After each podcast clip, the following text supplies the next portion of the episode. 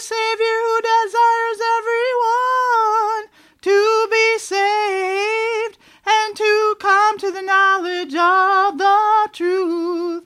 God wants all to be saved, to receive forgiveness of their sins and live with Him eternally. If you say, I have sinned too much in my life, only to please myself, gratifying my lust and passions with no mind on pleasing our God.